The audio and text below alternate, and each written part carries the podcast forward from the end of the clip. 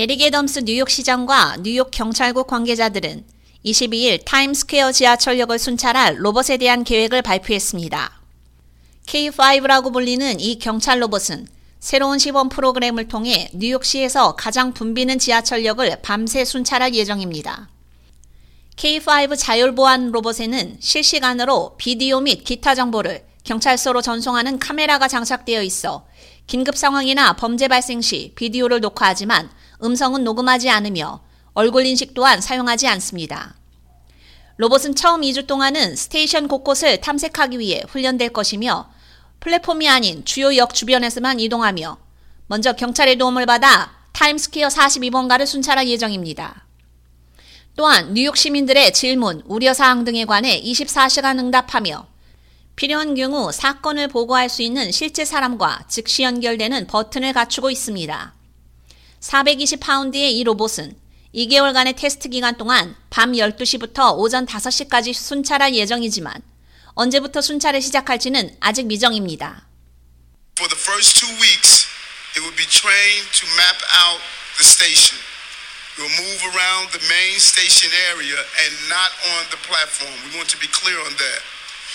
It will record video that can be reviewed in case of an emergency or a crime. It will not record audio.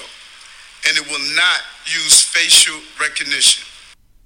애덤스 시장은 로봇은 시간당 9달러에 일하고 있으며 이것은 뉴욕시 최저임금보다 낫다며 식사할 필요도 없고 화장실에 갈 일도 없으니 가성비 최고 인력이라고 치켜세웠습니다.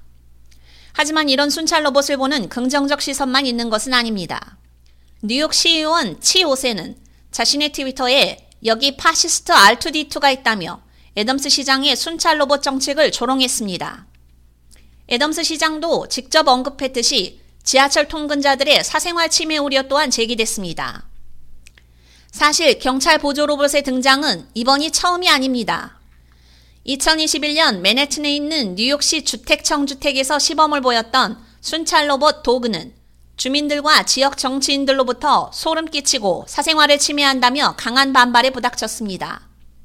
브래드 호일먼 뉴욕주 상원의원은 트위터를 통해 많은 사람들이 기본적인 생필품 부족으로 어려움을 겪고 있는데 뉴욕 경찰국이 사생활을 침해하는 기술에 계속 돈을 쏟아붓는 것은 가당찮은 일이라며 이 돈은 뉴욕 주택청과 우리 지역사회에 투자되어야지 우리를 감시하기 위한 새로운 방법이 투자되어서는 안 된다며 로봇 필요성 자체에 의문을 제기한 바 있습니다. K-Radio 유지연입니다.